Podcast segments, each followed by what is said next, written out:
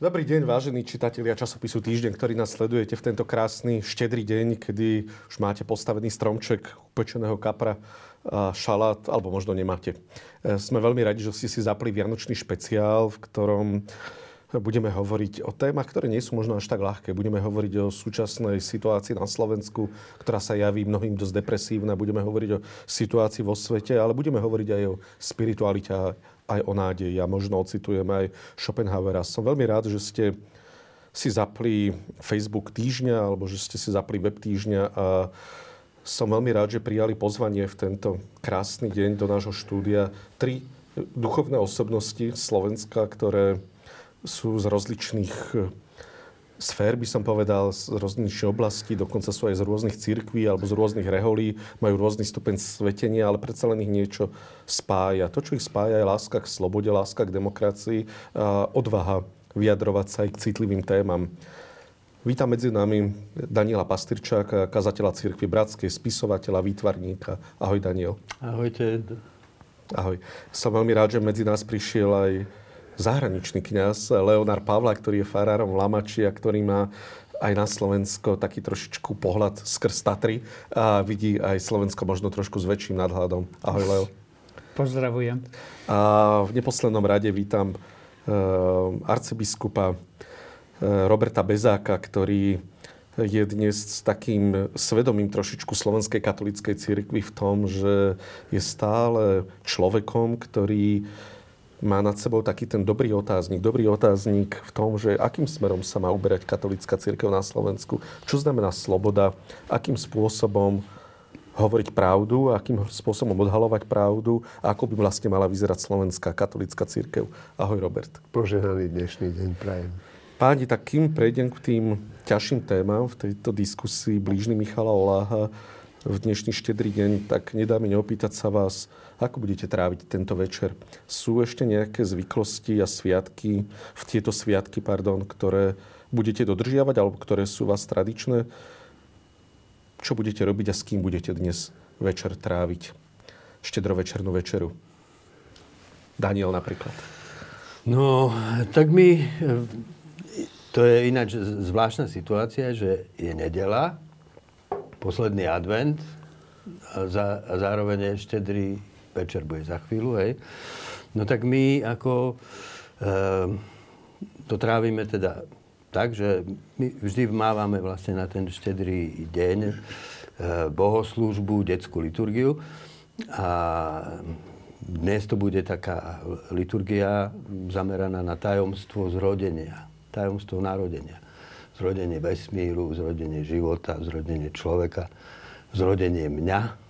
A čo to vlastne znamená zrodiť sa z Boha, ako nás k tomu vedú Vianoce.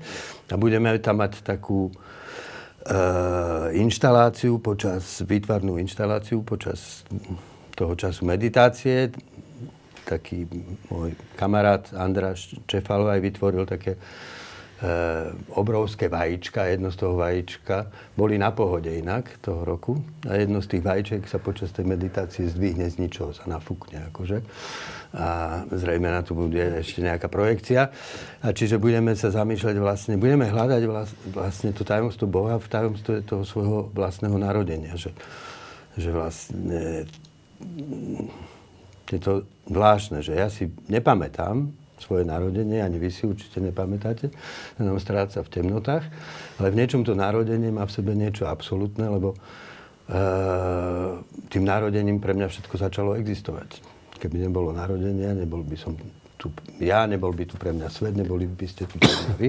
No a potom ten štedro, štedrý večer tak strávime spolu ako rodina, budeme zrejme u Jonatana a Táni, lebo tam je viac toho priestoru, budeme tam s našimi deťmi a samozrejme robíme to v poslednom čase tak, že si vylosujeme, že kto komu dá darček, aby sme proste nezahlcovali ten priestor pod stromčekom priveľkou nádielkou darčekov. A tradície, no my ako rodina sme boli typicky, naša tradícia bola v tom, že sme nikdy nemali žiadnu tradíciu. Napríklad Strom, naše stromčeky bývali rôzne, teda stromček je tradícia nakoniec, ale Pamätám sa na Vianoce, keď sme mali stromček vyzdobený e, vajíčkami veľkonočnými, ktoré sme ale pomalovali na Veľkú noc. Alebo e, bol taký postmoderný, alebo aký e, stromček, ktoré naše deti vytvorili v čase dospievania, kde boli len akože úlomky z báby. Boli zavesené na stromčeku a to bolo akože koniec detstva. Alebo... Dokonca sme mali štedrovečernú večeru suši. Ale to bolo úplne výnimočné, to už sme potom neopakovali. Takže, takže ale t- predpokladám, že tento náš terajší štedrý večer bude viac tradičný ako obvykle. Takže možno aj kapora šalát sa tam objaví. Kapora asi nebude, ale nejaká ryba. Nejaká ryba bude. Leo, ty si zo Slieska pôvodne. Aké tradície si si priniesol na Slovensku? Ako budeš tráviť štedrý večer? Fíha, ťažká otázka. Ja som pochodil prakticky... No, prežil som mnoho rokov v Afrike, v Portugalsku, v Brazílii. E, te Vianoce sú úplne iné. Samozrejme, že nemáš tam žiaden stromček. E, tráviš te Vianoce m, častokrát sám. Samozrejme sú ľudia, ktorým slúžiš, ktorým čítaš Božie slovo, ktorým slúžiš Eucharistiu. Ale v podstate ja ako Bieloch medzi tými Černochmi, ja som cudzy, cudze teleso. Ja som, ja som tak naozaj cudzinec, taký, ktorý tam nepatrí do toho všetkého. Možno to je taký môj teraz zlozvyk, že ta Afryka ma tak trošku oslobodziła od tych wszystkich zbytocznych rzeczy. Mhm. Te rzeczy, które są zażywał jako dzieci, jako młody człowiek w Sliesku, tradycyjna wieczera, tradycyjne jedła, stromczek. Tak sam si położył przed rok mi otasku, czy ja to wobec potrzebuję. Czy ma to osłowuje, czy... A poważuję to dnes jako, jako prekażku. Także jaki będziesz mieć wieczór? Jaki będziesz mieć wieczór? No, o chwilku będziemy służyć Svetu Omšu pre, pre dzieci, pre młodych mhm. o šestnástej.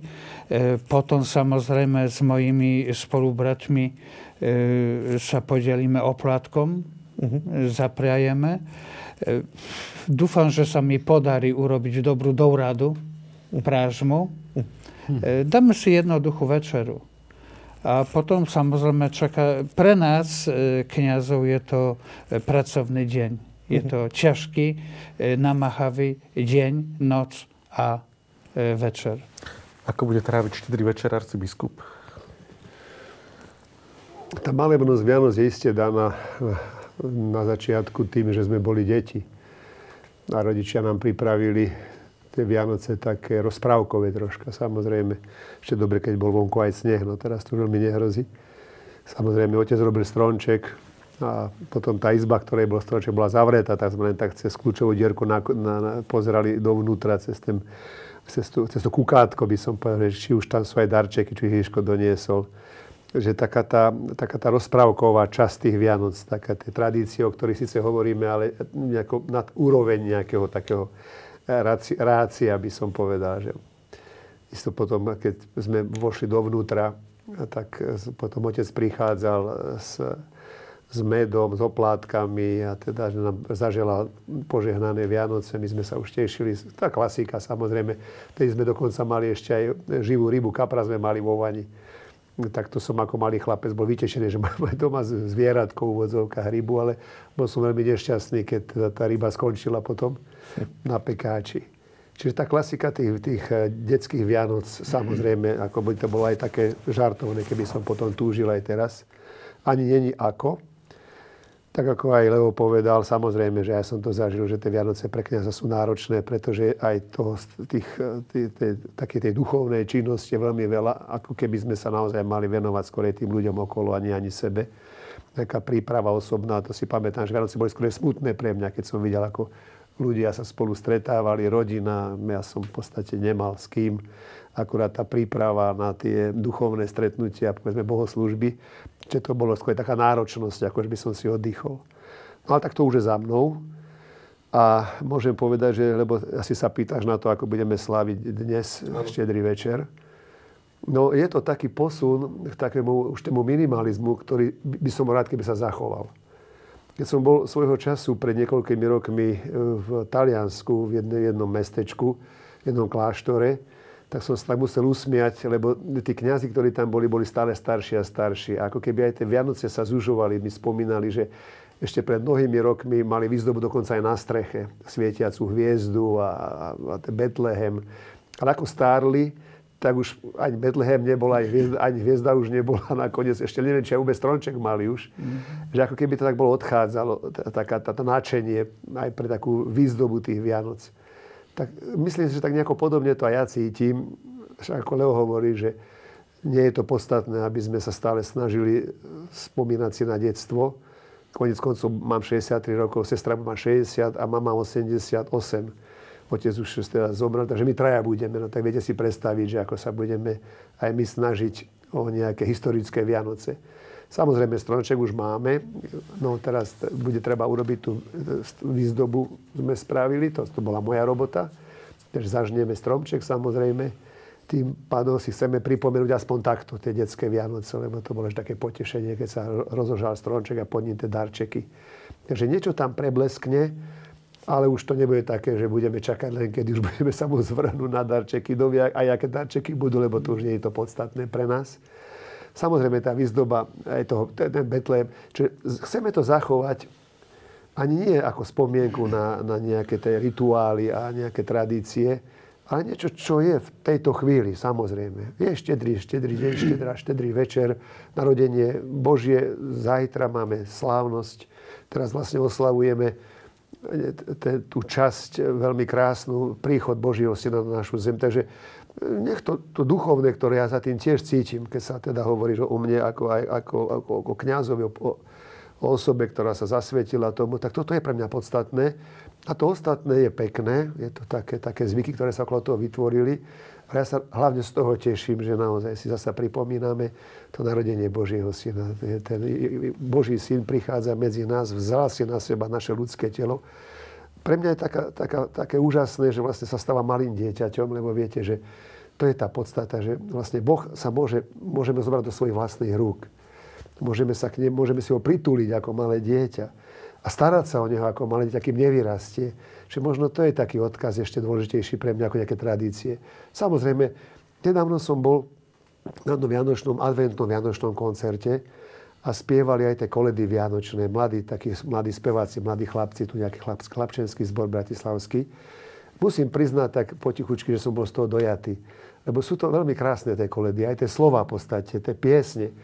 Ave Mária tiež napríklad spievali tiež. Narodil sa Kristus Pána. Mnohé z tých piesní, ktoré mi už neprišli akože nejaké milé tradície, ktoré sa vytvorili, ale niečo veľmi hlboké, čo tak vyrazilo znútra ľudského ducha.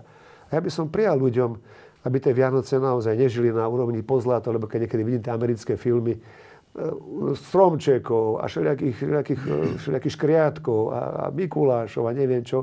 Že, že, a ja som to aj videl, aj, už aj u nás na Slovensku, že extrémne prezdobené. Domy, pravda, ovešané všelijakými cingelátkami. Ale to už ako čo, nové zvyky, že máme novú elektriku, tak môžeme zasa všetko rozžiariť. Ale táto podstata mi je, ako aby neunikla. Že je to čosi nesmierne krásne, že Boh sa stal malým dieťaťom. To je výzva, aby sme si uvedomili, Ako, ako sa potrebujeme a potrebujeme si pomáhať blízky. Že pre mňa tie Vianoce, keďže už nechcem ich oslavovať ako malý, nejaký malý chlapec, nejaký rob, robko, ale už ako dospelý šesťdesiatštyri šesťdesiattri ročný muž, aj s tou rodinou pre mňa, ten, ten sa posúvajú. Nechcem povedať, že to je nejaký, že to je taký minimálny maximalizmus, lebo asi tam o to ide. A tá krása je s tým spojená, tak to okolo toho bude. Samozrejme aj pre mnohých iných, ktorým to prajem, tak buď, ja budem rád, ako keď som bol na jednej dedine kňazom, tak som ako večer, to bolo tak blízko do Novalov, som sa prechádzal, tak bolo tam aj viacej snehu. A to bolo také krásne vidieť dovnútra, tie stromčeky zažaté, tí ľudia, ktorí sedeli, a prial som im to, lebo si myslím, že aj to je také krásne, že tie Vianoce by mali byť pohodou. Takže beda tomu, aby som to tak ukončil, no na Vianoce prináša nepokoj a zlosť. Na ten nepokoj a zlosť sa vás chcem práve opýtať. Rok dvetisícdvadsaťtri bol pre mnohých Slovákov depresívny, pre mnohých zase možno radostný v tej zmene politickej situácie, po, tej, po tom chaose, ktorý tu vládol niekoľko rokov, tak sa znova na čelo vlády dostal Robert Fico. A už niekoľko týždňov potom sme svedkami protestov tisícov ľudí, ktorí hovoria o ohrození demokracie. Máme tu zástupcov európskych štruktúr v oblasti spravodlivosti, ktoré hovoria o ohrození demokracie pre plánované zrušenie špeciálnej prokuratúry, k čomu by malo dojsť začiatkom budúceho roku. Ako vnímate, nielen ako duchovní, ale aj ako občania Slovenska, ako voliči, ako vnímate súčasné Slovensko po voľbách? Ako vnímate protesty v uliciach? Bojujeme znova o demokraciu? Kam smeruje Slovensko podľa vás? No, mne sa to javí tak, že v niečom, no však máme tridsaťtri rokov za sebou, teda pokusu žiť slobodne, postaviť tu právny štát, kde by platili zákony, kde by ľudia boli, kde by neexistovala elita našich ľudí, ktorých sa vlastne zákony netýkajú. Ehm, proste, kde by to fungovalo. Ale, ale na Slovensku za tých tridsaťtri rokov sa znova a znova ako keby odohráva podobná vec. Že my, preto si myslím, že je to repríza, lebo my sme zač- zažili časy, ktoré dnes už takmer akože politologicky označujeme mečiarizmus. Hej. Mečiarizmus a zažili sme tu noc dlhých no, nožov. Vtedy, samozrejme, v čele toho všetkého bol viac charizmatický, taký ľudový vodca Mečiar, ktorý vedel veľmi ako sugestívne pôsobiť na ten svoj okruh ľudí. Ale v zásade to, čo urobili a čo sa potom dialo, je to, čo sa dnes deje v novšom, technokratickejšom vydaní, hej, že sú to modernejší politici, ale rovnako ide o to, že proste skupina ľudí, vtedy to boli tí naši mečiarovskí akože podnikatelia, ktorým bol rozdaný majetok, a teraz zase ten okruh našich ľudí, sa proste cez spôsob, akým vládnu, chce zmocniť štátu. A to, že to bude tak, to sme vedeli. Vedeli sme to aj preto, lebo ten rozdiel medzi tým mečiarizmom a tým tou dnešnou situáciou, že myslím si, že Robert Fico a proste tá jeho nová vláda je hnána pohnutkou, ktorá vystáva aj zo strachu z toho, že napriek tomu, že ako si označil, tu bolo obdobie vládnutia, ktoré bolo veľmi chaotické a, a proste rozhádané a mali sme z toho zlú náladu, tak sa po celý ten čas dialo niečo, čo bolo na Slovensku unikátne. Proste vyšetrovatelia naozaj začali vyšetrovať, rozkrývať veľké korupčné škandály. Viacerí ľudí z okruhu vlastne tých našich ľudí, teda tých Ficových ľudí, ako napríklad Kováčik, sú právoplatne odsúdení. Kočner, ktorý mal vzťahy so všetkými s nimi, je právoplatne odsúdený. Mnohé tie trestné procesy došli už tak ďaleko, že tí ľudia na špici, teda viacerí z nich, Roberta Fica, označovali šéf. Takže myslím si, že ten hlavný akože urputný zápas o to, aby sa vrátili k moci, bol strach zo spravodlivosti, ktorý už pomaličky siahal až k ním. Čiže dnes mňa absolútne v ničom neprekvapuje to, čo sa deje, lebo sa deje to, čo Fico hovoril, že bude, hovoril to na tej chate, ale hovoril to medzi riadkami. Daniel Lipšic bol jeho najväčší nepriateľ, kde bolo jasné, že prvý, koho bude chcieť skoliť, bude on. A to jednoducho preto, lebo až odtiaľ môže začať odmotávať to, aby uvoľnil proste tie nastavené princípy akože slobodného vyšetrovania a teda zastavil tie procesy, ktoré korupciu o ktorej, to je ďalšia vec, ktorú nemôžeme nespomenúť, je, že tie dnešné protesty vlastne sú ako keby znovu oživením protestov, ktoré tu boli predtým, ako padla posledná Ficová vláda. A to boli vražde, vražde novinára a jeho priateľky. A, a, a práve tie kauzy, ktorými sa Ján Kuciak zaoberal, boli naozaj vyšetrované a ukázalo sa dnes, si myslím, že nikto, kto sleduje akože fakty a sleduje to, čo sa dialo, nepochybuje o tom, že to bolo tak, ako písal, bolo to ešte horšie. E, takže a myslím si, že nám dnes naozaj po tom zvrate, ktorý sa stal vo voľbách, ktorý je smutný, je depresívny, na jednej strane, na druhej strane nás stavia pred pravdu o tom, aký my na Slovensku sme. Toto je Slovensko. Proste my budeme, keď, keď sa nepoučíme, tak sa to bude znova opakovať. Znova sa bude diať repríza. A, a myslím si, že teraz pre ľudí, ktorí si toto uvedomujú, ktorí vychádzajú do ulic, ale aj pre politikov, je to obrovská výzva naučiť sa. Naučiť sa, ako máme žiť, aby sme sa posúvali bližšie k demokratickému právnemu štátu, aby sme ho vedeli uchovať. Aby to znova nekončilo tým, že sa ho zmocnia populisti e, proste a, a korupčné systémy vládnutia. A ja, ja som veľmi rád, že, že tieto protesty ožili. Dúfam, že budú rásť. Ale to, čo si ja najviac prajem, je, aby sa demokratická časť toho politického spektra spamätala v jednom, zmysl- v jednom smere. A to v tom, že myslím si, že na Slovensku vždy zvíťazí tá populistická strana, ako bol há zet dé es a teraz je Smer sporu s Hlasom, ak protihráči budú tak rozhádaní, ako v posledných rokoch na Slovensku sú.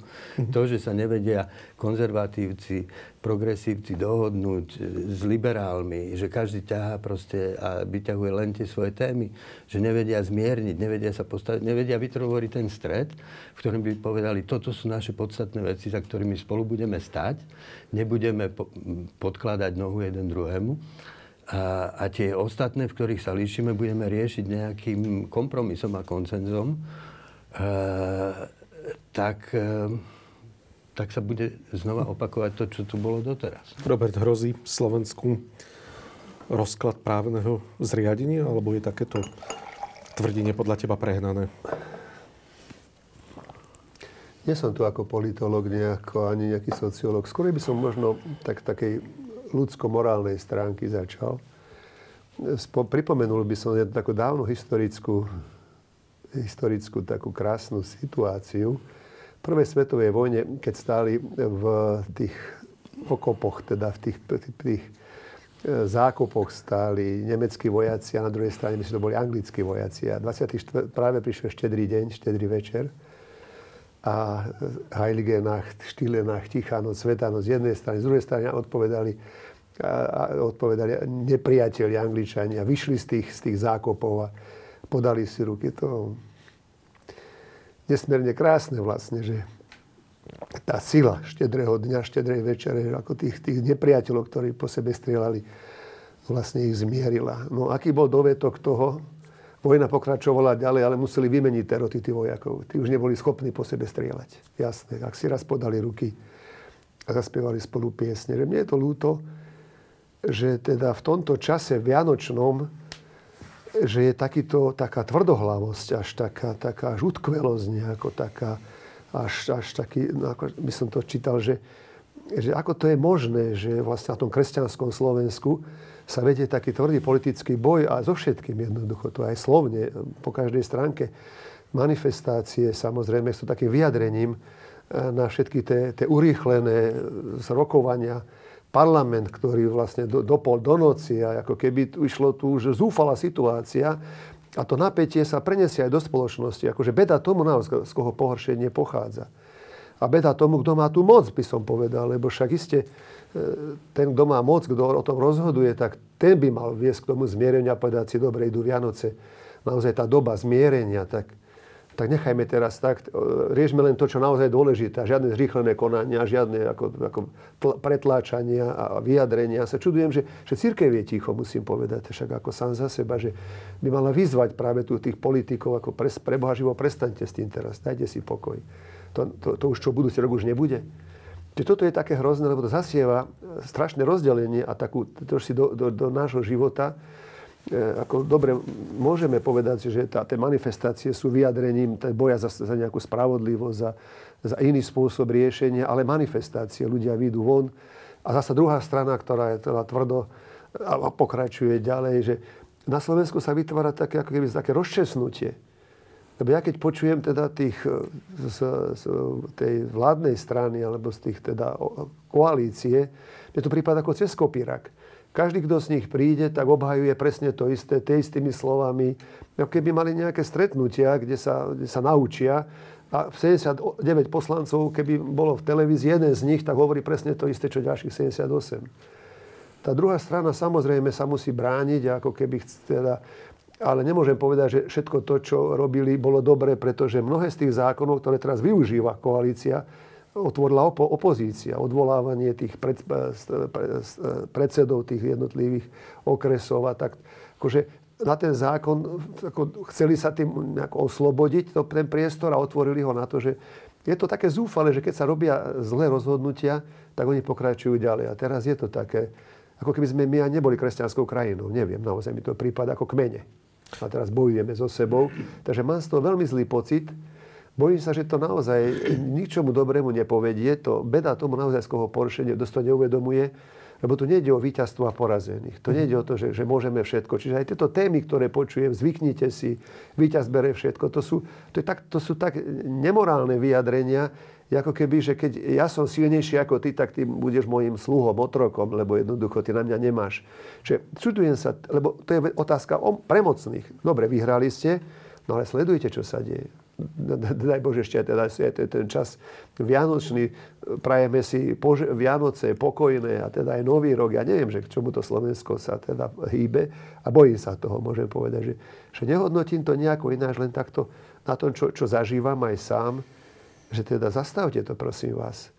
Samozrejme, že do toho všetkého vstupuje aj tie okolnosti. Veď konec koncov, kto z nás zažil, ja mám šesťdesiat rokov, nezažil som dva roky takej také epidémie, ktorá až, až tak zabrzdila ten svet. Čiže na to sa nedalo pripraviť. Nezažil som ani taký, taký výbuch, povedzme, tej, tej, tej, tej, tej elektriky, alebo teda toho tepla a všetkého. Čiže jednoducho naozaj tu je viacej tých vecí, ktoré, ktoré, nás, ktoré boli ťažké, náročné. A preto treba nie, že zneužiť to, lebo ako nehodne to tí predchádzajúci robili. A čo s tým môžeme robiť spoločne? Čiže ja tu nevidím naozaj takého kresťanského ducha. Že teda dobre, vyhrali sme, no ale skúsme rokovať a, a nájdeme spôsob. Nie, tu je už raz dopredu rozhodnuté, špeciálny súd neexistuje a keby sme mali aj zomrieť za to, no, také barikády sa tu vytvárajú a bojím sa toho. Bojím sa toho, lebo nevidím nejaký spôsob, ako, aké riešenie z toho môže byť. Lenže naozaj vytvoríme nejakú priehradu a tu budú tí, ktorí sú opoziční a tu budú tí, ktorí sú koaliční a medzi tými nie je žiadne. To je totálne to je nemorálne, nie že nekresťanské, to je nemorálne. Leo, ty si zažil mnoho rokov v rôznych krajinách, na rôznych svetadieloch. Ako ty vnímaš Slovensko zo svojho pohľadu? Kam smeruje Slovensko? Vy sami ste si v Polsku zažili PiS, ktorou sa teraz e, súčasná vláda vysporadová, viem, že ste mali minister, bol teraz myslím, že uväznený jeden váš, alebo mnohí vaši politici, ale nežiješ v Polsku. Ako ty vnímaš ako farár, ktorý je dennodenne s ľuďmi, ktorý spovedá, ktorý slúži omše, ktorý navštevuje chorých. Ako ty vnímaš toto rozdelenie spoločnosti? Kam podľa teba kráča Slovensko? No vieš, ja si myslím, že je to, je to celosvetový proces a problém, lebo keď sa pozrieš na Polsko, susedné Polsko, Poliacy żyją veľmi podobną sytuacją. Mówi się już mnohé roky o istej wojnie polsko-polskiej, że Polsko jest rozdzielone obrovskou trchliną, którą się nie da zasypać. A tá trhlina, ona nie je len nejaká udalosť geografická, ale je to trhlina, ktorá rozdeľuje človeka od človeka. Te hranice, alebo tá vojna dotyka rodiny, kde otec sa už nevie stretnúť so synom, lebo sa pohádajú. Lebo, kvôli politike. Áno, kvôli politike. Oni, oni už si nevedia dať kavičku, lebo ten rozhovor smeruje vždy k politike. A je to konflikt vždy. A je konflikt. Je to otrasné pozerať na ľudí, ktorí, ktorí sú tak manipulovateľní. Že niekto nimi tak ťahňa, poťahuje te, te, te šnúrky a oni ako také babiky e, tańcujú, hej. E, sme mali taký, pred rokmi ja som videl takú kresbu e, v istom časopise, takú srandovnú. E, ona sa týka takej historickej udalosti e, bitka pri Grunwaldzie. Uh-huh. To bola polsko-kryžacká bitka tisíc štyristo desať. A, a z jednej strany kryžace, z druhej strany e, polskí rytieri. A, a zrazu ten veľký majster kryžacký Ulrich von Jungingen sa pýta, a čo tam je toľko prachu po tej polskej strane? A ten jeho, uh, neviem, pobočný, pobočný mu hovorí, že v, asi sa Poliaci poprali medzi sebou, hej? Ale ten problém, ktorý, ktorý žijeme na Slovensku, Slovensko nie je osamelou, osamelým ostrovom. To sa preniká. Celá Európa žije obrovský chaos. V Amerike takisto, áno, ten boj medzi... To je, je to... Obrovský chaos. chaos. V, v Angolii, kde sme žili počas, počas dlhodobej vojny, krutej wojny, gdzie, kde sa strelali, kde sa vraždili, kde... No to bolo otrasné. Ta otázka, która, która zazniewała w cyrkwi, była o tym, ako, jakim sposobem oglasować Ewangelium pokoja a laski za takich to okolności. Ta prawie smeruje moja otázka, keďže wszyscy ste duchowni, a keď to trošku nadniesie, máte v náplni práce rozdávanie nádeje, pardon za to zjednodušenie, ale... Akým spôsobom dať ľuďom nádej, že tá spoločnosť sa môže sceliť, že sa môže zjednotiť? Ako komunikovať s človekom, ktorý napríklad volí stranu, ktorá je podľa mňa zločinecká, alebo je neofašistická, alebo je naopak slniečkárska, alebo je naivná, alebo je moc progresívna? Ako, akým spôsobom dôjsť k zmiereniu, aby sme zastavili toto rozdelenie spoločnosti? Každý z vás má veľký vplyv. Veľký vplyv ako duchovný na spoločnosť. Počúvajú vás tisíce ľudí. Čo u vás funguje? Čo povedať ľuďom, aby došlo k zmiereniu? A čo vy robíte možno vy sami, aby ste sa neocitli na jednej strane barikády a neuzavreli sa pred ľuďmi, s ktorými názorovo ste niekde úplne inde. Alebo ste na nejakej úplne inej, možno že názorovej, hodnotovej platforme. Taká prvá myšlienka. Tiež tak trošku srandovne, ja som pred rokmi viedol ľudové misie niekde pri Varšave. A to bola taká doba adventu a tie misie sa končili polnočnou svetou omšou. Uh-huh. Tak samozrejme som končil tie misie, pán farár, mladý chlap, taký trošku taliban. Uh-huh. Predseda svetej omši, išli sme s prievodom tak... zozadu kostola, keď tam chlapi začali spievať, že Boh sa rodí, tak dalo sa vycítiť ten štyridsaťpercentný vzduch. Hej. On sa naštval, on sa úprimne naštval. Hej. I, I zaczyna tym chlapom tam nakladať. Hej. Boże narodzenie, polnočná sveta omša. A, a v tej farnosti bol taký, ja hovorím, taký Filipek. Uh-huh. Taký, no, on tak pozera, pozera na tego pana farara. Koniecznie już to nie wydrża. Mówi, ej ty, o Bohu im chowor. Chowor im o Bohu. O Bohu, który je laska. O Bohu, który je pokoj. O Bohu, który się rodzi jako dziecię. Bez, bezmocne, bezbronne dziecię. o Bohu, który jest schopny, je, je ten tekst od świętego Pawła, że On je nasz pokój. On, który zmierzył ze sobą te dwie strony ludztwa, rozdzielone, rozchadane, rozburał ten mur, który rozdzieluje człowieka od człowieka. Ako teda, o Bohu im hovoril. Takže to je cesta k zmiereniu, Daniel? No, ja si myslím, že vlastne evanjelium začína vianočným narodením. Uh-huh. Ale Vianoce bez uh, veľkonočného procesu by nemali žiadnu zväzť pre nás. No, ale čo bola? K čomu, do, k čomu toto? Vie, vieš, už, už vlastne aj Lukášové Vianoce sú v niečom veľmi politické, hej, lebo e, máš tam obraz proste cisára Augusta, ktorý e, si užíva svoju moc a chce si ju spočítať. Čiže e, robí sčítanie e, ľud, ľudu vo svojej ríši. A teraz, a teraz vidíme, akože Lukáš podľa mňa úplne cieľavedome dal do kontrastu tohto akože svetového panovníka, ktorý dokonca veril, že ním zača- začína nový vek mieru, hej, že naozaj vytvorí nejakú ríšu harmonie práve cez tú svoju moc.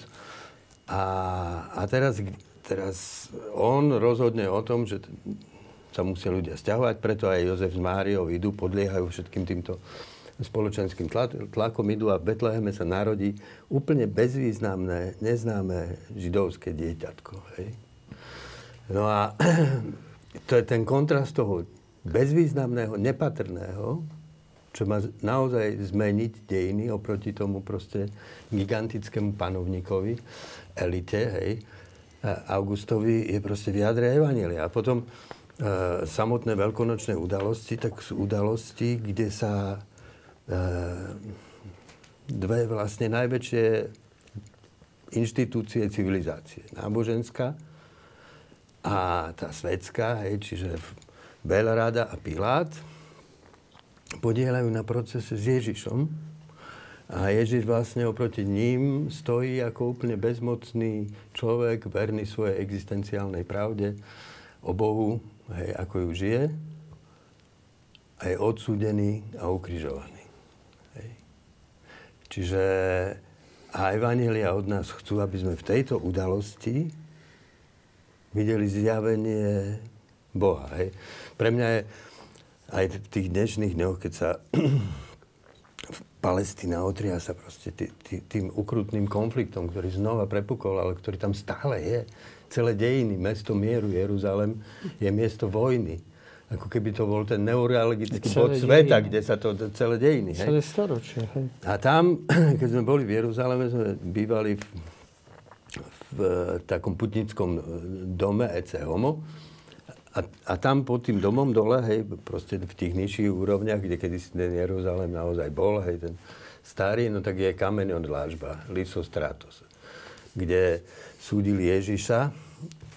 A vlastne v tomto Jeruzaleme sa odohral aj ten krásny rozhovor, ktorý máme zaznamenaný akože v Jánovom evanjeliu, kde Ježiš stojí pred Pilátom a Pilát sa opýta, takže ty si židovský kráľ.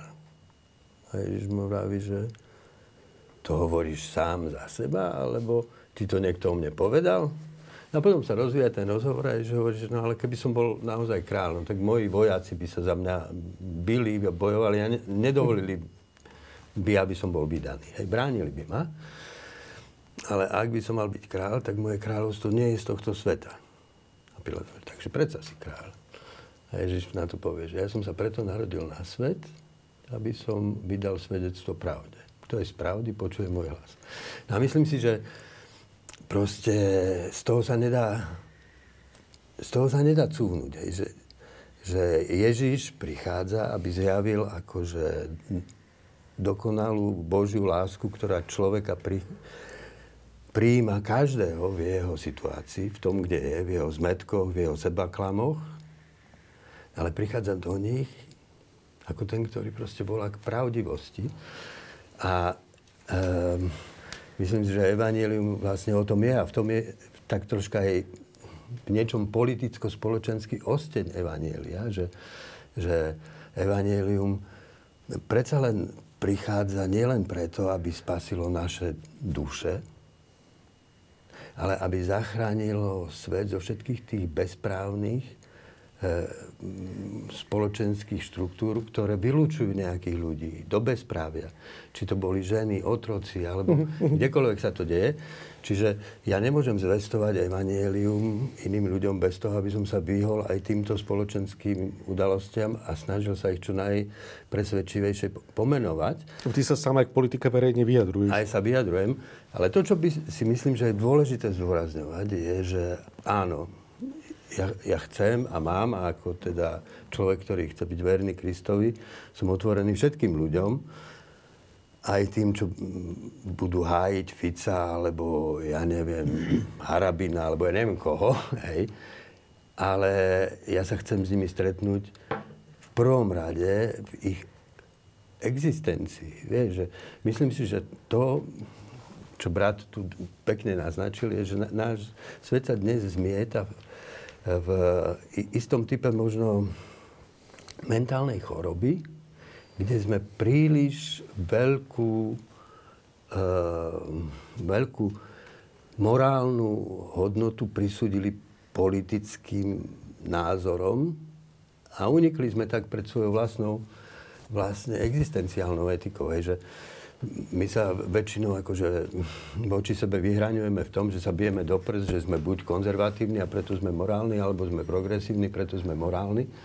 Ale myslím si, že treba vrátiť etiku, vlastne tie otázky dobrá a zlá, ale aj hľadanie pravdy do tej úplne osobnej roviny. Tam, kde sa stretneme ako človek s človekom, po svojej zraniteľnosti. Kde si aj priznáme, že všetko nevieme. Kde, kde odkryjeme aj svoje zlyhania, v ktorých sme zlyhali. To je zase tak zmiereniu. To ty, no, bez toho to zmierenie neexistuje. Áno, že, že až keď sa stretneme v tom, že odkryjeme vlastne svoju zraniteľnosť, svoju hriešnosť, svoje zlyhania, môžeme sa stretnúť ako ľudia a potom sa môžeme dostať aj k tým ďalším otázkam, ktoré sú spo, spoločenské, hej, ale kým ťa nepríjmem, tvojej otvorenosti a zranenosti, akým ti neotvorím tú svoju. My sa nestretneme ako ľudia a nemôžeme ani potom postúpiť ďalej.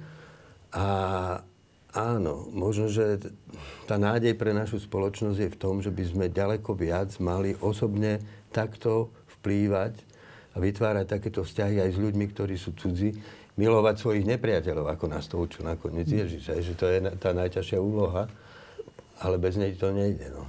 Robert, konkrétne na Slovensku sa ťa chcem opýtať, ako priniesť zmierenie. Nechcem, aby si lacné rady dával, samozrejme, že to je taká jednoduchá otázka príliš, ale čo je podľa teba cesta k zmiereniu a k nádeji? Tak už Daniel to naznačil, alebo teda povedal. Rozmýšľal som práve nad tou otázkou za ten čas, čo ste stihli povedať svoj, svoju úvahu. Tá, tá moja mohla byť asi taká, že hovoriť o nádeji nie je také jednoduché, lebo to nie je spoločný, spoločná hodnota, by som povedal, že všetci vieme, o čom to je. Je teda ako keby nejaká fyzikálna veličina, uh-huh. ktorá je nepopierateľná. Napríklad hovoriť o gravitácii, to asi nie je také ťažké, lebo každý z nás sa už potkol a padli sme na zem. Nevyleteli sme do neba. Ale nádej nie je taká, že jednoducho všetci už vieme, o čo tu ide. V podstate, naozaj ako Daniel, lebo treba o tom uvažovať, že čo, určitú, určitú víziu toho života mať, k čomu chceme smerovať.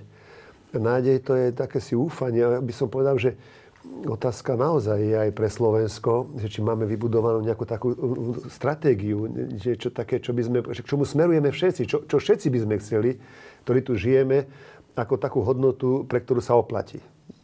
A jedna, aj druhá strana, keď to bude aj opozícia, aj koalícia.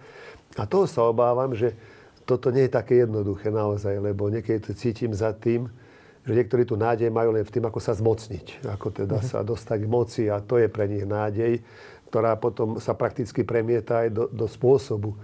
A to, to mi je ľúto, lebo takto to nie je jednoduché. Keď som to povedal, že v tom rodinnom priestore tak jediná nádej otca je, že musí byť autokratom, ale musí rozkazovať a od ľudí budú poslúchať, tak to nevedie k tomu, že tá rodina máme Vianoce, preto o tom aj tak rozprávam, že tam, kde by tie Vianoce boli o tom, ako otec rozkáže, ako to celé má vyzerať, tak sa nebudú tešiť tí ostatní.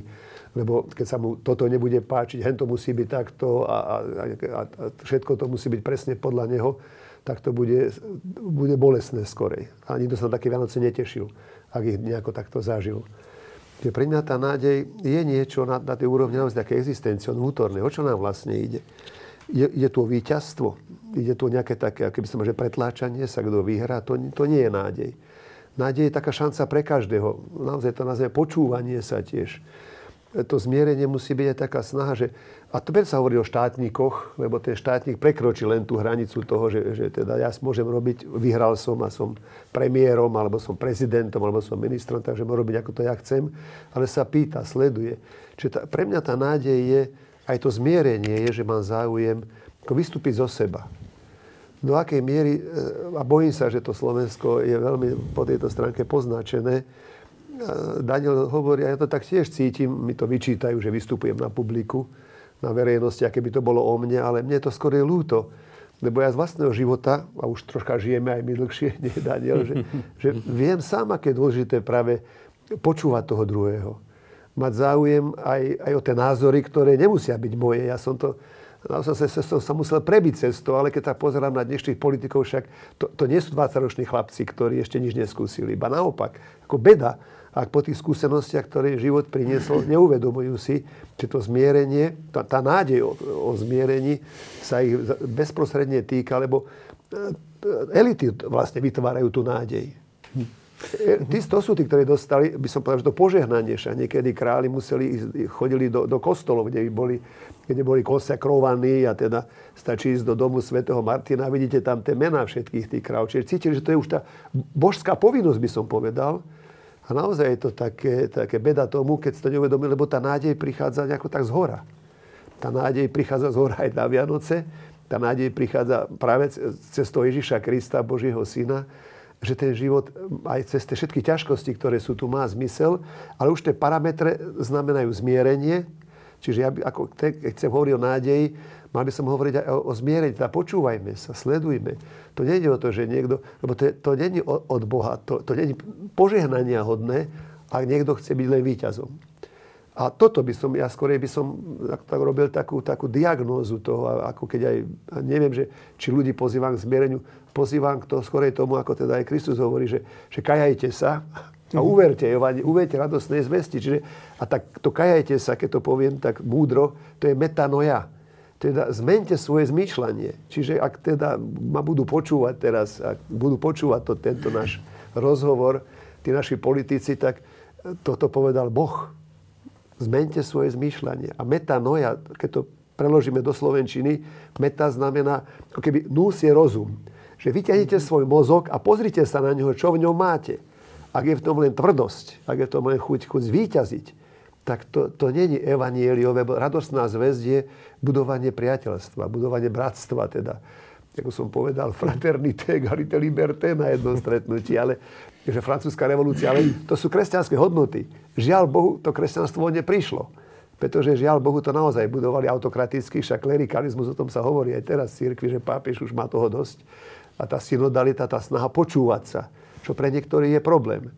Ale ja by som teda vedel to zmierenie na tejto úrovni, že pokiaľ nezmeníme vnútro, pokiaľ to nepochopia tí, ktorí majú to, ten, ten, tú moc, no tak potom to bude len, teda, pôjdeme k niečomu zlému jednoducho. No tak keď, keď nechop, nepochopím správne nádej, tak potom zvíťazí zúfalstvo.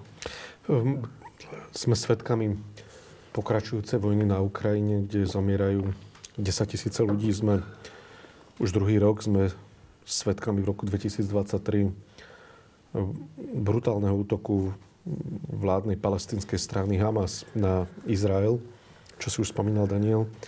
A viacerí vojenskí analytici, vrátane Amerického centra pre štúdium vojny, ale aj slovenskí analytici vojenskí, západoeurópsky, hovoria o tom, že možno je toto len taká predohra.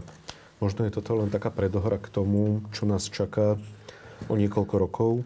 A veľmi vážne hovoria o tom, bez toho, aby sme chceli strašiť, že pravdepodobne v priebehu troch až desiatich rokov budeme čeliť útoku aj na západný svet, či už zo strany Ruskej federácie alebo zo strany Číny. A že to rozdelenie je oveľa hlbšie, ako si my myslíme. My si myslíme možno, že tá Ukrajina, ten Izrael, že ten konflikt skončí a bude znova pokoj, jak sme tu zažívali sedemdesiat až osemdesiat rokov na našom kontinente. A tá moja otázka na vás je veľmi ťažká v niečom. Ale ako si povedal, že ste už aj niečo zažili, tak vám môžem dať aj ťažkú otázku.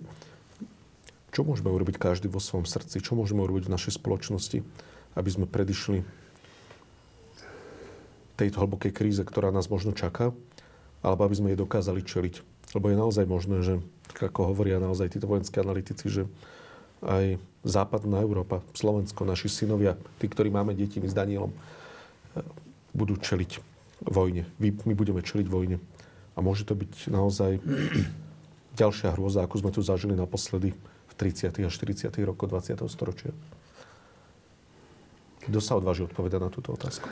Môžem skúsiť a potom poviete vy. Zatiaľ si porozmýšľať, ako som si ja pri tých vašich. Ja som teda, keď sme išli aj teraz, tak rozmýšľal nad tým, že aká hrozná situácia aj povedzme na tej Ukrajine. Že teda hovorí sa, že už tam zomrelo tých ruských vojakov okolo tristo tisíc. Vyššie. Ale predpokladá sa, že zomrelo teda aj, aj ukrajinských vojakov, možno, že dvesto tisíc. No, no nech by len dvesto však. Ale bože, ale to je pol milióna ľudí. Veď Bratislava je menšia.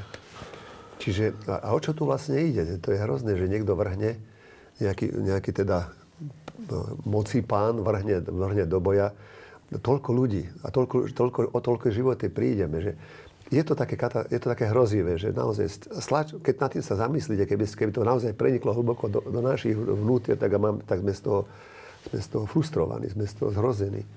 Teraz takisto tá katastrofa v Izraeli a Palestína. Keď som teraz ukazovali, že nejaký taký tunel obrovský vybudovali títo Hamas, z Hamasu, ktorý stal obrovské peniaze, milióny dolárov, lebo je perfektne urobený dokonca nejaké, tam sa autami dá chodiť. Ako keď tá myšlienka, že pripravili sa a ten tunel, kde si ústí blízko vlastne pri tých hraniciach s Izraelom, pri, t- pri tom plote. Čiže aký, pri, taká príprava, také, ako, a naozaj ako hovorí, že keď človeku už je tá, tá, takáto predpríprava, že ublížiť, pripraviť sa na to, zbrane, zabiť. Teda však ako vieme, ja si nemyslím, že, že ten Izrael, keď ten plot postavil, že ho postavili preto, aby ho, ho, ho zneužil. Ale skôr je zo strachu. Majú zlú skúsenosť. No musíme to priznať, že Židia majú zlú skúsenosť. Však druhá svetová vojna prišlo o šesť miliónov ľudí. Veď to je obrovské množstvo. Slovensko je menšie. Čiže je to taká, taký, taký, ako taký strach, taký predsudok, ktorý sa naplnil, žiaľ Bohu. A to nie je len Izrael a Palestína, lebo však to je obrovské množstvo arabského sveta. To sú sto miliónov, zasa Izrael, Amerika a to rozdelenie je také, až také diabolské mi príde. A keby si ten, ten diabol varil tú svoju polievku, tej zlosti, pravda, tej, tej, tej nenávisti, ubližovania sa. Ja keď som počul taký, taký výrok, teda aj, aj Putina, že však len sa skúste na nás zaútočiť, máme atomové zbrane, ako keby nezáleží na svete. Čo, to znamená, že čo, že, že budeme po sebe hádzať atomové bomby a to je koniec sveta. Na druhej strane, ale tá moja nádej je taká, že a boli katastrofické situácie. Áno, mnoho ľudí zahynulo však. Prvá vojna, druhá vojna a po svete všetko, čo sa deje. Ako som teraz spomenul, pol milióna chlapcov už mužov zahynulo v Ukrajine, na Ukrajine. A o čo tu vlastne ide, nechápem, že čo, čo si myslí a teraz aj Putin, že, že tú Ukrajinu zničí. To je hrozné.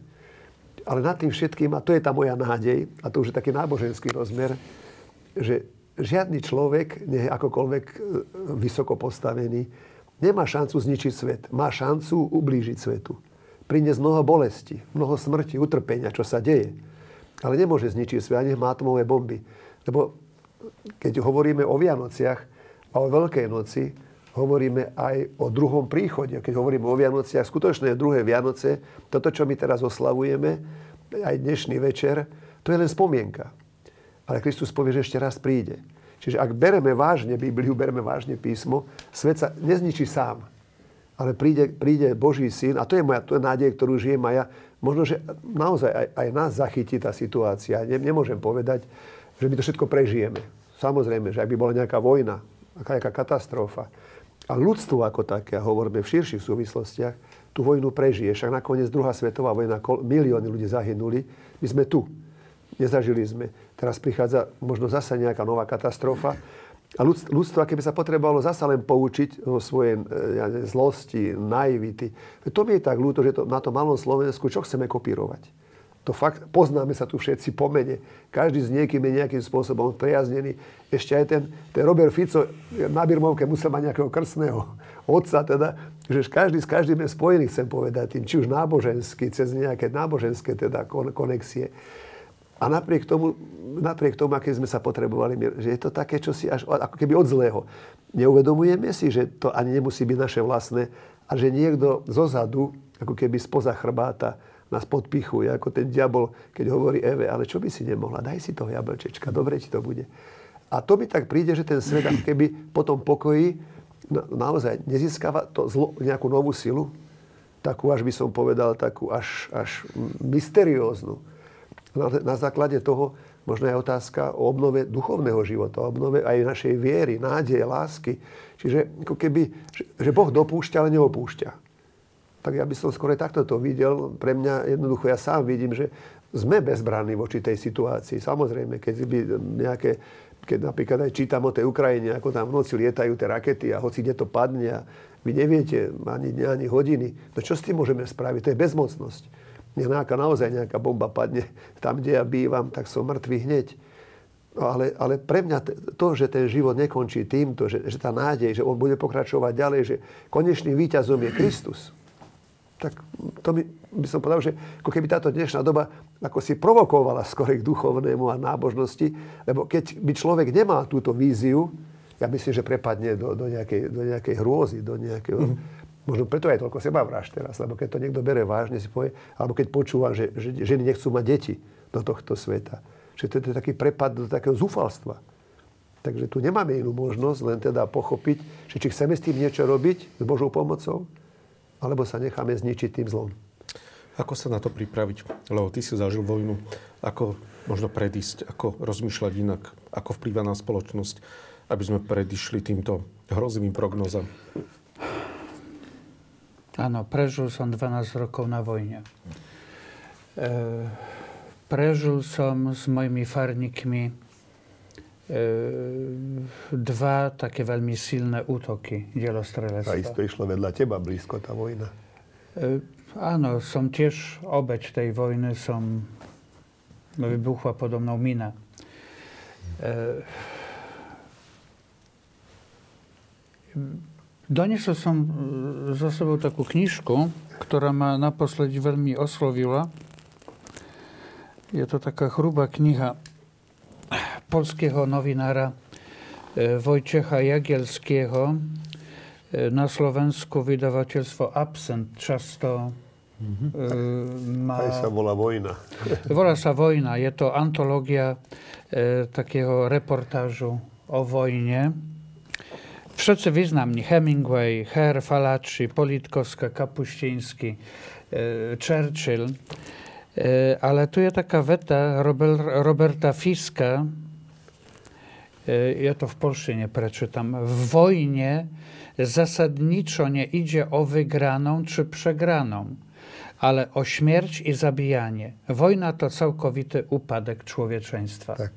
Że w wojnie nie idzie o wychru albo o prechru, e, idzie len o śmierć, a o wrażenie. A wojna jest to úplny e, upadok, upadok człowieczeństwa. E, Afryka, ja możem mówić o, o afryckiej wojnie, Angola. Ale predsa v deväťdesiatom štvrtom v Rwandzie e, bola genocida. Tam za sto dní e, maczetami wywrażyli, wywrażyli maczetami e, milion ludzi. Hej? Tutsi, Hutsi. E, ako sa to zaczęło? E, to sa dzieje w dnešnom cywilizowanym europejskim e, społeczeństwie. E, dezinformacja. E, e, takie faloszne informacje, takie poloprawdy. E, tak teraz ukażemy tego drugiego człowieka, który jest inny, ten inny, jako ogrożenie. E, tam, bo tam fungowało perfektne radio w Rwandzie, które mówiło, że e, ci z tego kmenia e, to nie sú ľudia, to, sú, to, to, to je chmís. Hmm. A chmís treba no, zašlapiť. Hej. I to rádio na začiatku tej genocídy dalo takú správu, že prišiel čas, aby sme vyrezali vysoké stromy, lebo ci, oni boli vyšší, hej, vysokí. Vyrežme vysoké stromy, hej, zabijme ten chmís. No. Je taká knižka, je po slovensky, áno, napisala ju žena Imakula Libagiza. Ona sama prežila som. Ja som tu ženu stretol v Lisabone. Ona chodziewała autorskie takie wieczorki przy tej to knihe. Odporuczam, odporuczam. Je to, tu, ta kniha jest zaroweň z jednej strony jest różna, a z drugiej strony, kiedy ją zoberesz do róg, tak ją przeczytasz. Príbeh, autentyczny príbeh żeny, która przeżyła dziewięćdziesiąt dni w maliczkiej kupelce z innymi y, sześcimi żenami. Aby jedna z nich mogła sadnąć, oddychnąć, tak ostatnie stali. Mhm. Ona czuje za ścianą, że ją wołają. Imakula, gdzie si? Hej? Gdzie si? E, sme przyszli cię zabić, a to był hlas jej, jej suseda, którego dobre pozna. I, i si predstavte, že ona po tej vojne e, si dala, ona prežila tú genocidu, dala si tú namahu, že vyhľadala vraha celej svojej rodiny a išla za ním len preto, aby sa mohla pozrieť mu rovno do očí a mu povedať, že v mene Krista ti odpúšťam. Hej? E, ako, my si ani nie uvedomujemy, że te informacje, które dostawamy, jako one w nas płosobia. Je to, je to otrasne. Ako, ako teraz e, naštwać, albo naštwać jednego człowieka, aby sa hniewał na drugiego człowieka. Hej? Mm. Lebo si ten inny. E, Ezechiel, e, tricátá štvrtá kapitola, e, to je takie beda o beda proti zlým pastierom. Áno. To nie je len voči pastierom Izraela, voči pastierom cirkvi, akejkoľvek, ale to je voči tým, ktorí, ktorí sa majú starať o ľud, o národ. Hej? Beda. Nedbáte o ovce. Hej? Užívate si... Áno. Zmocnica. Zmocnica, hej? Ale to vrcholi, to wszystko vrcholi w tridsiatej šiestej kapitole, kiedy Ezechiel mówi, że Bóg chce ci wytrhnąć z grudzi kamienne serce, a chce ci darować serce z ciała, które cyci, które płacze, które ma sucit woči drugiemu. Hej? To otázka znie, jakie serce chcę. Ja som si ju položil, hej. Občas je lepšie mať kamenné srdce, lebo necítiš, nevidíš, si obrnený a, a je ti fajn. Flegmatik, áno. Flegmatik, mhm. Hej. Stoik, ale... Danilo, ako ty, možno ako citlivá umelecká duša, vnímaš tieto slova o hrozbe vojenského konfliktu západného sveta a... Ako ty cítiš, čo môžeme urobiť, ak môžeme vôbec niečo urobiť, aby sme predišli týmto hrozným prognózam? No, zaprvé musím povedať, že ma to neprekvapuje, že ja som vlastne už roky pred tou inváziou Ruskou na Ukrajine cítil istú úzkosť, že sa taká vojna blíži a že, že tá vôľa k tomu, že svet musí byť premenený mocenský, že sa tu dlho pripravovala, lebo som čítal vlastne, čítal som aj také, napríklad portál, myslím, Magnificat, alebo kde boli publikované Duginové všelijaké články a kde on písal úplne otvorene, že proste teda jednak, že Rusko na čele s Kirilom ako patriarchom a s Putinom ako teda tým cárom nejakým, hej, že predstavujú tú to sveté, čistotu. Či, či, čistú obranu kresťanstva a Západ tam není popisovaný nijak inak, len akože dehumanizovaný. Čiže Západ je tam predstavovaný ako neľudia, ako ten hmyz, ako to nebezpečie, ako tá rakovina. A on píše, že blíži sa apokalyptická posledná vojna. A že áno, budú potrebné aj tak, tanky, aj atomové rakety, ale najdôležitejšia zbraň je viera. To, že sa vlastne v mene kresťanskej viery takto Rusko ako roky pripravovalo na to, čo robí, a to, že sú tam nejaké už dávno e, akože kalkulácie s Čínou, on potom na politickej rovine hovoril o zmene e, bezpečnostného poriadku a tak ďalej. Oni sa na to pripravovali. Ja si myslím, že my sme len nechceli veriť, že to tak je, že to, ne, že, že to myslia naozaj tak, ako to hovoria. Keď v ruskej televízii povie moderátorka, že tak asi naozaj nás čaká tá atomová vojna. No ale čo, že aj tak všetci musíme zomrieť. Áno, áno, taký... Oni ako Západ sa áno. rozpadnú na prach a my pôjdeme do neba. Áno. Hej? No proste, toto sa tu deje. No, a, to, a táto... Táto blížiaca sa možnosť naozaj akože tej tretej svetovej vojny, čiže totálnej katastrofy, pretože to by bola ešte iná vojna, a ako boli tie, tie dve pred nami, tak nás stavia pred viaceré akože otázky. No, tá prvá je úplne zásadná. Je, či západný svet je si vedomý nejakých hlbokých morálnych hodnôt, za ktoré je ochotný sa postaviť a bojovať. Čiže ochotný obetovať svoje pohodlie, svoj hedonizmus. E, to, e, Lipovecký, taký filozof francúzsky, napísal svojho času knihu Éra prázdnoty, kde tvrdil, že v západnom svete už takmer úplne odumrela e, etika obetavosti. Mhm. Že západný človek nie je ochotný obetovať svoje skupinové alebo Pohodný. osobné záujmy pre akúkoľvek vyššiu ideu alebo spoločné dobro. No, ma, mám pocit, že sa blíži doba, keď sa overuje, že či táto téza je pra, pravdivá. A do, do miery, aké je pravdivé, vám môže to naozaj znamenať, teraz nechcem hovoriť žiadne apokalyptické vízie, ale môže to znamenať zánik západnej myšlienky. Slobody, demokracie, proste toho sveta, ktorú, o ktorom sme s hrdosťou hovorili, že bol vybudovaný na, na vlastne na, na hodnotách tej judeo-kresťanskej a, a antickej akože takých hodnot. To, o, o to sa tu jedná.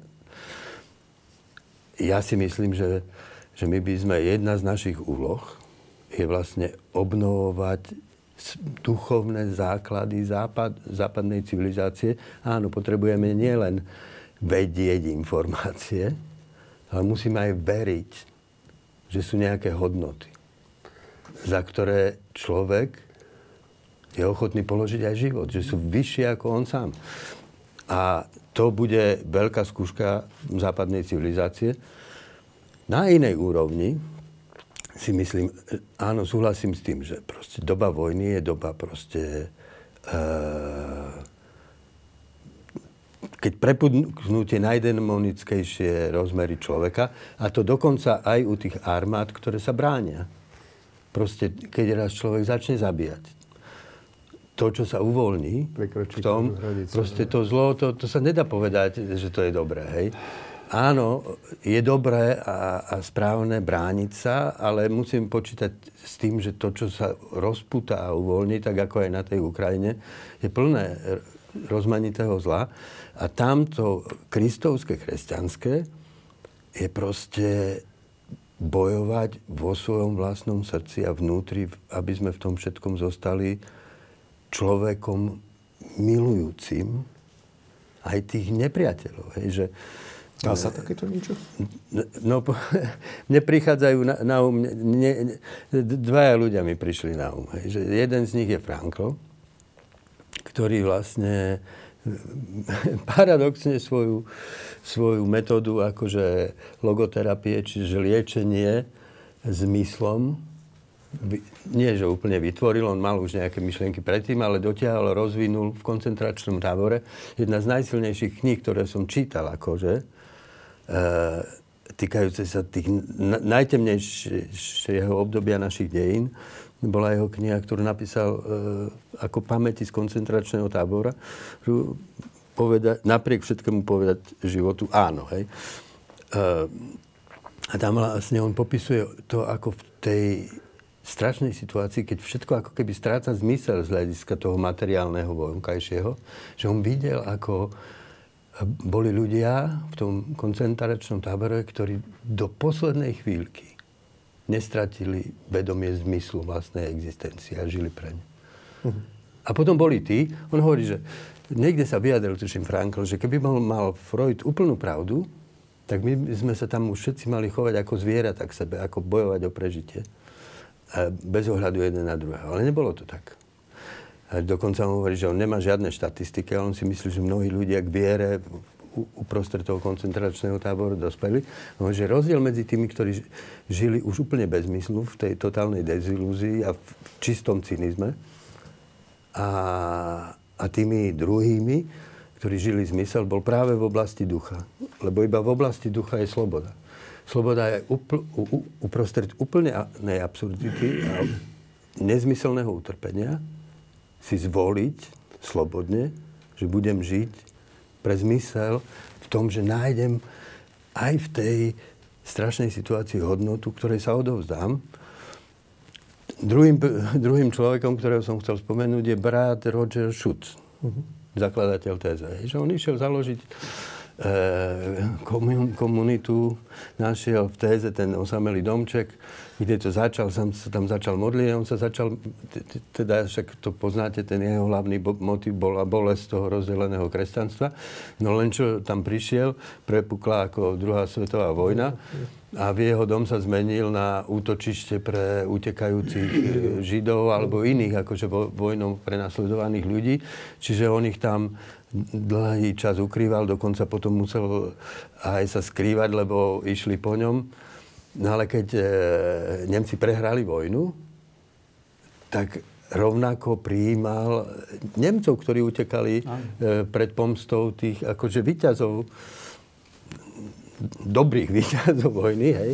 On proste mal priestor, inými slovami zostal ľudský, otvorený a milujúci akože ku všetkým. Mm-hmm. A to je podľa mňa to, to, to čo nás zrejme v, týchto, v tejto dobe narastajúcich konfliktov čaká a čo sa budeme musieť učiť. Je taký, čo mi, čo mi teraz napadá, že v Polsku sme mali takého Žida, Poliaka Žida, Janusz Korczak. To bol lekár a zároveň spisovateľ. Písal veľmi skvelé rozprávky pre deti. W Łodzi pracował z dziećmi, sierotami. Kiedy Niemcy wytworzyli w Łodzi getto, tak on czuł, że ten czas się już kraci, że, że, że już to będzie o chwilku. Tak jego z nami mówili, Janusz, my ci wybawimy aryjskie, polskie doklady. Będziesz pokerstiany, birmowany, masz wszystko, hej? On mówi, nie. A co, a co z nimi, hej? Nalożyli ich na vlak, a on za pretwaruje przed tymi dzieckami, ja mówi, wiecie co, idziemy na skweli, na skweli Wilet. Poznajcie sobie takie rzeczy, których sobie nigdy w żywocie nie widzieli, ani nie sniwali, że egzystują. I samozrejme, keď prišli do Treblinky, tak e, rovno išli do plynovej komory. Uh-huh. E, keď otvorili, otvorili tú plynovú komoru, e, niekto, mŕtve deti, hej? A niekto hovorí, kladie otázku, kde je teraz Boh? A druhý mu hovorí, ten Boh sa volá Janusz Korczak dnes. E, te deti ho tak držali, ocka Janusza. Je to o tom človečenstve, tak, tak. Ktoré treba si... To je zmysel Kristovho kríža, presne. Áno. Víš, to zmierenie, keď o tom hovoríš, lebo to je také, taká ťažká téma, to je pravda, že zmieriť znamená, čo objať toho nepriateľa. To, to zmierenie som takto nechápal, lebo tá zmiere, zmierenie vyžaduje aj spravodlivosť zo strany, povedzme ani Kristus, keď na kríži sú dvaja lotrie, nehovorí obidvom, že však teda, dože trpíte. to stačí už dať svoje, svoj život. A práve tomu do, do, do povie o svojom živote. Toto nie je správne, toto nie je dobre. Čo som ja spôsobil, tak ja to trpím spravodlivo, že zmierenie vyžaduje ako aj priznanie si, lebo na Slovensku sa práve o tom rozprávalo, že urobila sa čierna čiara. Ale pre tých, ktorí spôsobovali, povedzme, aj tie súdy všetky, tí prokurátori za, za komunisti, eštebácia a tí Leopoldové, povedzme, tí, tí, tí dozorcovia, tak ako cesto preplávali. Možno, že niekomu to aj prišlo z tých, ale len, len málo asi malým, ktorý, že by to bolo ľúto, že som teda sa nechal vtiahnuť do tej ideológie. Ale vo všeobecnosti nemám ten pocit, že by tu došlo. A možno preto sme aj svedkami toho, čo sa deje. Mm-hmm. Stále, by som povedal, že tí pohrobkovia komunizmu stále túžia po tej absolútnej moci, kde môžu hovoriť a ako vedúca úloha strany, by som povedal, že to stále to tak je, vyhraja, môže robiť, čo chceš, tak to sú tie vyjadrenia. Ale to zmierenie pre mňa, keď sa vrátim k tomu, nevráti zlo zlým. Ako je to, ja neviem, či ste to nezažili asi aj, aj, aj áno na sebe sami, že keď vás niekto urazí, máte chuť mu to vrátiť. Aj tiež ho uraziť. Keď niekto povie, že si debil, no tak ty mu nepovieš, ale ťa mám rád. Lebo do teba vôjde hnev, samozrejme, a máš chuť mu povedať si to ešte aj možno horšie. Pre vedieť sa vtedy, ja to vnímam, že v mnohých tých, tých situáciách ľudských, a som to aj sám zažil, že keby som bol provokovaný k tomu, mm-hmm. že ten dotyčný, ktorý sa so mnou chcel hádať a hnevať, posúval smerom ku mne, ku mne ten svoj hnev aj tými vyjadreniami a slovami. Ja som si uvedomil, že aj takýto byť nechcem. Vlastne, ja by som prehral seba samého a chvála Bohu, že mi tá myšlienka prišla. Už v tej chvíli som sa zasmiel a povedal, vieš čo, na toto ja nepristúpim, na tento spôsob vyjadrovania sa, lebo udri mi, zbij ma, ukáž, ak vieš, ako tak ma pro... Bol som od neho silnejší, takže mal pravdu, zmlátil by som ho, keby ono to išlo. A som si uvedomil, že ale toto nie je moje víťazstvo, že ja mu dokážem, že som od neho silnejší, fyzicky silnejší, ale moje víťazstvo je v tom, že sa otočím a poviem, s tebou ja nič nechcem mať. Čiže to nie je jednoduché, to ľahké zmierenie, nepokračovať v zlom. Ak, ak tomu, tomu druhému to dôjde, že to sa previnil a povie prepáč mi, tak som ochotný, áno, podať mu ruku a, a byť s ním a, a spriateliť sa s ním. Ale pokiaľ toto nie je, akože nanúcovať sa niekomu, že však ja sa teba nehnevám, ubliž, nevadí, len mi ubližuj ďalej, tak to by prípad taký masochizmus morálny. A, k tomu, a to by sme dlhodobo nevydržali dlhodobo. Keby niekto sa mohol na tebe nejakým spôsobom vyvyšovať, alebo mohol vyvyšovať a mohol stále si tlačiť ďalej a ďalej, potom to už je manipulácia, nie? To už je potom také už, že ja som vlastne strácam seba samého, svoju dôstojnosť tiež, a ten druhý som mňou možno, toho sa práve obávam, že aby sme, sa, aby sme v našej spoločnosti nenechali cez tie hoaxy a všetko, so sebou manipulovať. Lebo to môže byť také sofistikované ubližovanie. Nemusí to byť nejaká, nejaká urážka, ale akože robia z nás blbcov v podstate, hlupákov, čo je tiež poníženie. Lebo pozri sa, teraz keď tak počúvam o všelijakých tých vyjadreniach, že až rozma tým ostáva stať, čomu šeli, čo, nie že sú ľudia schopní uveriť, čo šeli, čo sa im servíruje. A opäť by som povedal, že beda tomu, z koho poršenie pochádza. Nemôže povedať, že to je dobre, že aj mám rád, to nevadí, len to píšte a len to rozširujte. Ale, ale to zúfalstvo, pravda, a bude zle, bude aj horšie. A, a teda migrantov tu nechceme, keď to počujeme. A to všetko sú sami, sami kriminálnici, ktorí sem prichádzajú. To sú veľmi nebezpečné. Tak to, tak to začína naozaj. Začína to tým, že, že toto sú, to sú nie naši ľudia, to nie je naša krvná skupina, takže my aj sem nepustíme. Nech zamrznú. Je zima, no a čo? Ale my si tu, my si tu svoje si nedáme, cudzí sem nepustíme. Zabudáme na to, že aj my sme vlastne chodili po svete a boli sme radi, keď nás privítali, keď sme tam mohli prísť. Že toto je tiež pre mňa niečo také, však dobre, hľadajme cesty a spôsoby, ale tá, to pohostinstvo, tá otvorenosť predpokladá, že nebudujeme v sebe, žiaľ Bohu, to, čo je pozitívne, to, čo ako povedal aj Daniel, to existenciálne pekné, čo je. Čo naozaj z nás robí šl- ľudí, človečenstvo. Ale ako keby ten diabol stále bol taký silný, keď to povie troška. Takže ako keby nás pozbudoval tomu, nedaj si to, to je tvoje, nikomu to nedaj. To, to nesmieš. Až tak ďaleko to môže naozaj zájsť, že potom ľudia sú schopní sa zabíjať.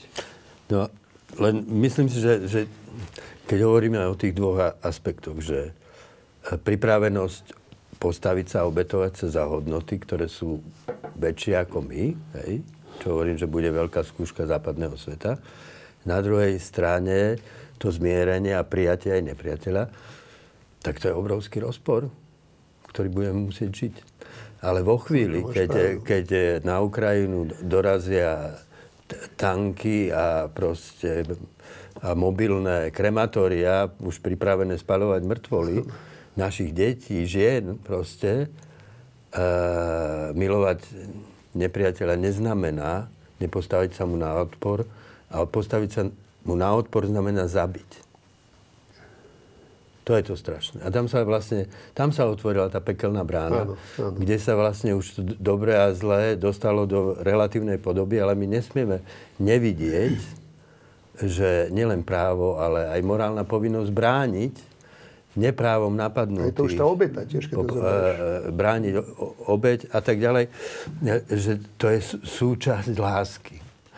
Čiže Čiže my sa vlastne to, v čom už sme, v čom je Ukrajina, je, že my vlastne sme v tej situácii, keď pacifizmus, ktorý je aj môjmu srdcu veľmi blízky, sa môže ukázať v ist, istej situácii ako zrada.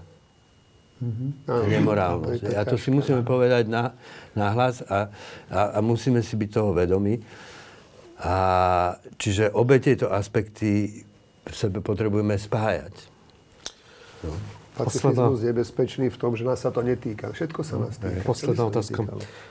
Pre rok dvetisícdvadsaťštyri. Čo prajete Slovákom, Slovensku? Nech sa povedať, čo radíte. To je také prísilné slovo. Čo si myslíte?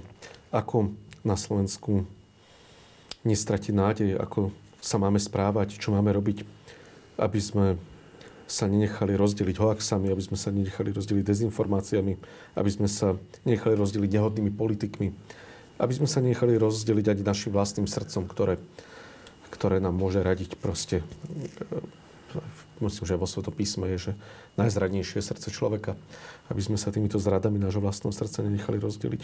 Čo máme urobiť? No, ja by som sa vrátil k tomu, k tej scéne Ježiša a Piláta. Hej. Ježiš povedal, že prišiel na to, aby bol svedkom pravdy a preto jeho kráľovstvo nie je z tohto sveta. Hej. A, a tiež povedal, že každý, kto je z pravdy, tak počuje jeho hlas. Ja si myslím, že ja by som prial sebe a všetkým ľuďom, aby sa nám darilo byť tými ľuďmi pravdy. A ľuďmi pravdy je vlastne človek vtedy, keď neprenáša tú pravdu, kde si na seba, na, od seba ďalej, hej, že my, my sedíme pred televízormi a riešime politickú situáciu sveta a rozhorčujeme sa spravodlivým hnevom, ale my vlastne jednak nemáme tam ako zasiahnuť a jednak o tom nevieme strašne veľa vecí. My môžeme byť ľahko klamaní, ako v tej celej, v tej, aj v boji tej propagandy. Pilát mu na to povie, že ale čo je pravda? Ale za chvíľu vyjde najavo, že Pilát veľmi dobre vedel, čo je pravda, alebo v zápäti povie, že ja na ňom nenachádzam žiadnu vinu. To je tá pravda, za ktorou mal stáť. Mal za ňu, ak by bolo treba položiť aj život. Hej. Čiže existujú bezprostredné pravdy, ktoré sa týkajú nášho života a tie, tie sú okolo nás.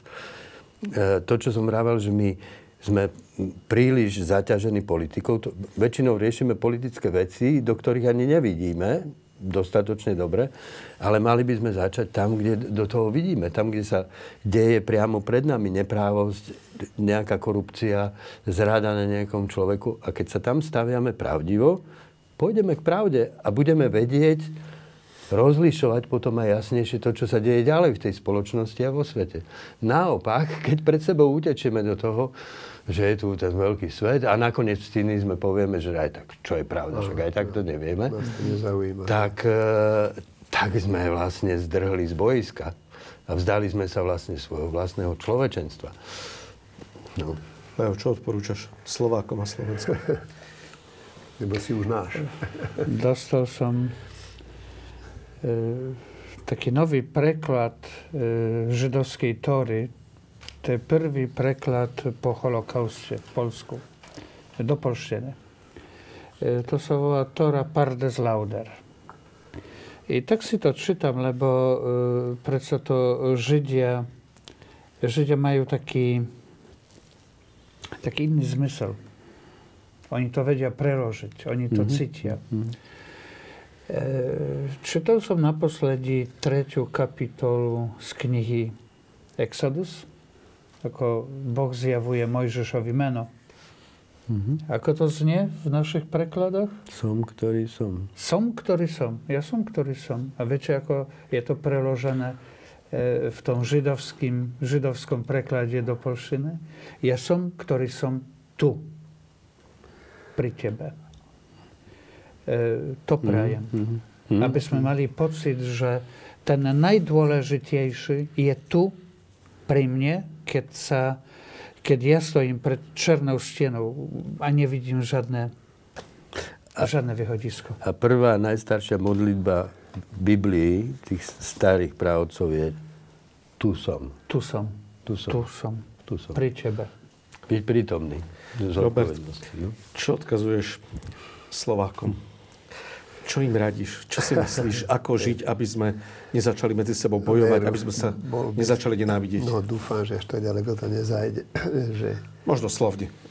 Slovne to už tak ďaleko môže niekedy zachádzať, áno, že také tie urážlivé podpichovania, také ako naozaj.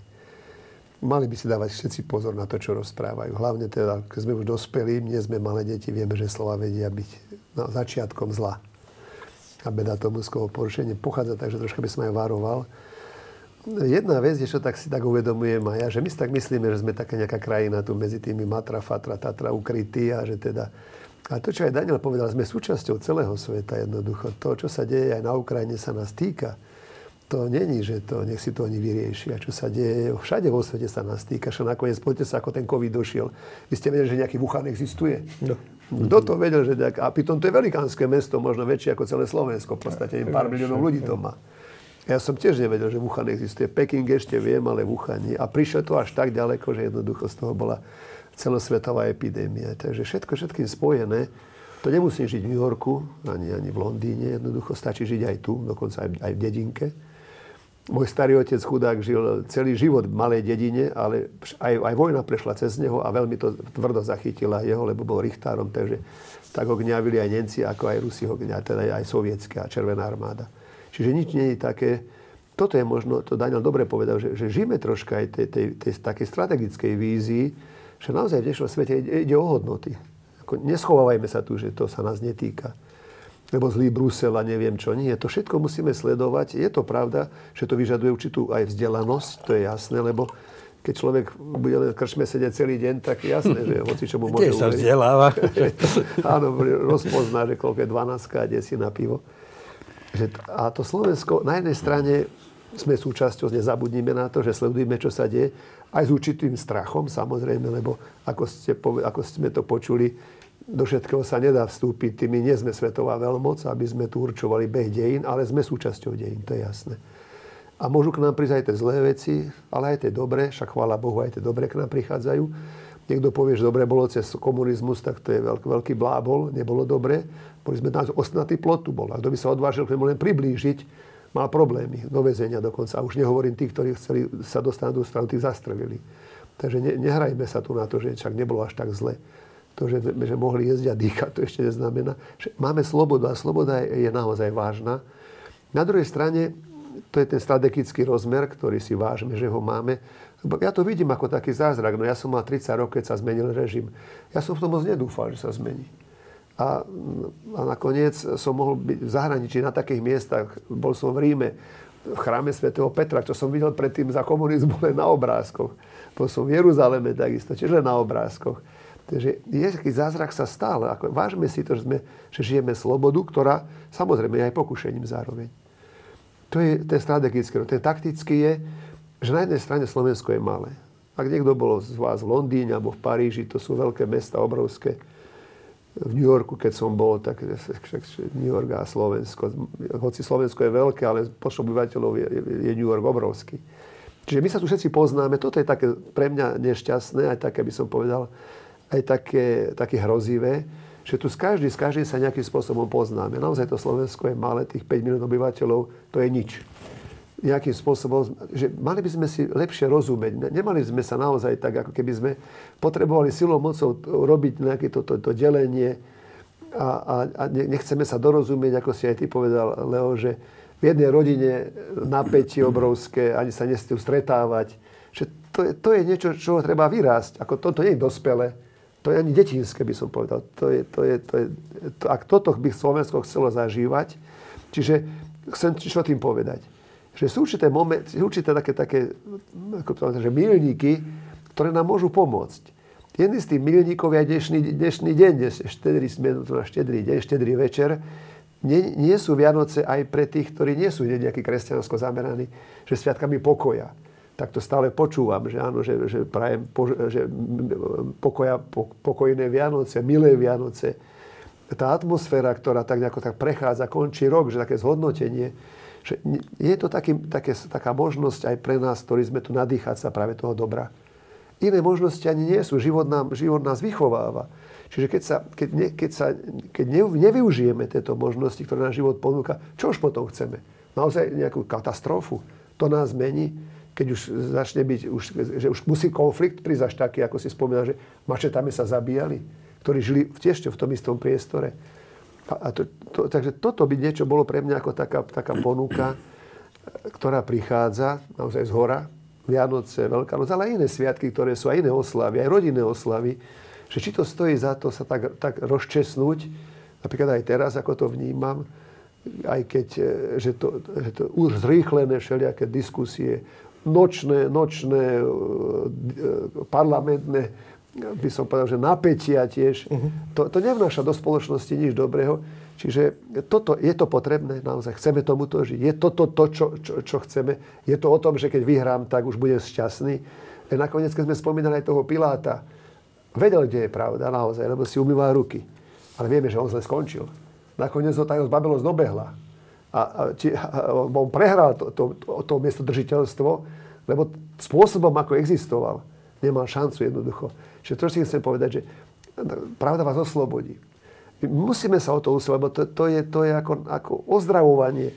Čiže úloha aj tých, ktorí sú elity, aby ozdravovali tú spoločnosť.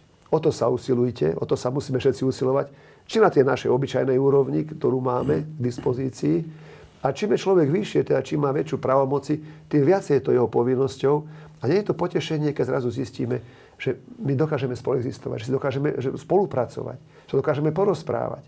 Toto by malo byť, to, to je také, také ako moje pozbudenie pre Slovensko, že sme malá krajina, môžeme si naozaj napomáhať, môžeme si byť blízky.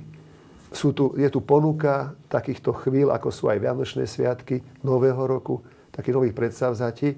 A žijeme skorej tomu, čo, urob, čo ozdraví našu spoločnosť a nie by ju viedlo k väčšej chorobe, lebo nakoniec tá choroba nám ublíži všetkým. Aj tých, ktorí si myslia, že na to môžu získať. Lebo pokiaľ nebudeme žiť lásku, to, to dobro, tú spravodlivosť. Nebudeme sa snažiť o to, aby, aby to bolo o, tom, o, tom, o tej ľudskosti v nás, lebo však to je ten Boží odkaz. Vlastne ten Boží syn prichádza, aj ten Kristus, aby nám povedal, že, že takto máte žiť, máte si pomáhať, byť si blízky. O tom sú tie Vianoce, rodinné sviatky, ako tomu povieme. Čiže je tu veľká ponuka, taká, by som povedal, že také ohodnotenie, že kadeľ treba ísť a viacej nemôžeme dostať, lebo máme aj slobodu.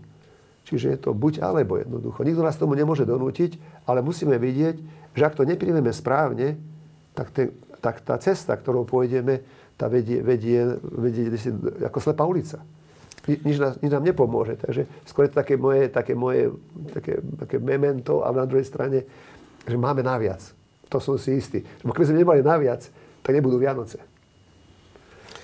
Ďakujem vám za slova nádeje. Prajem vám pekný štedrý večer.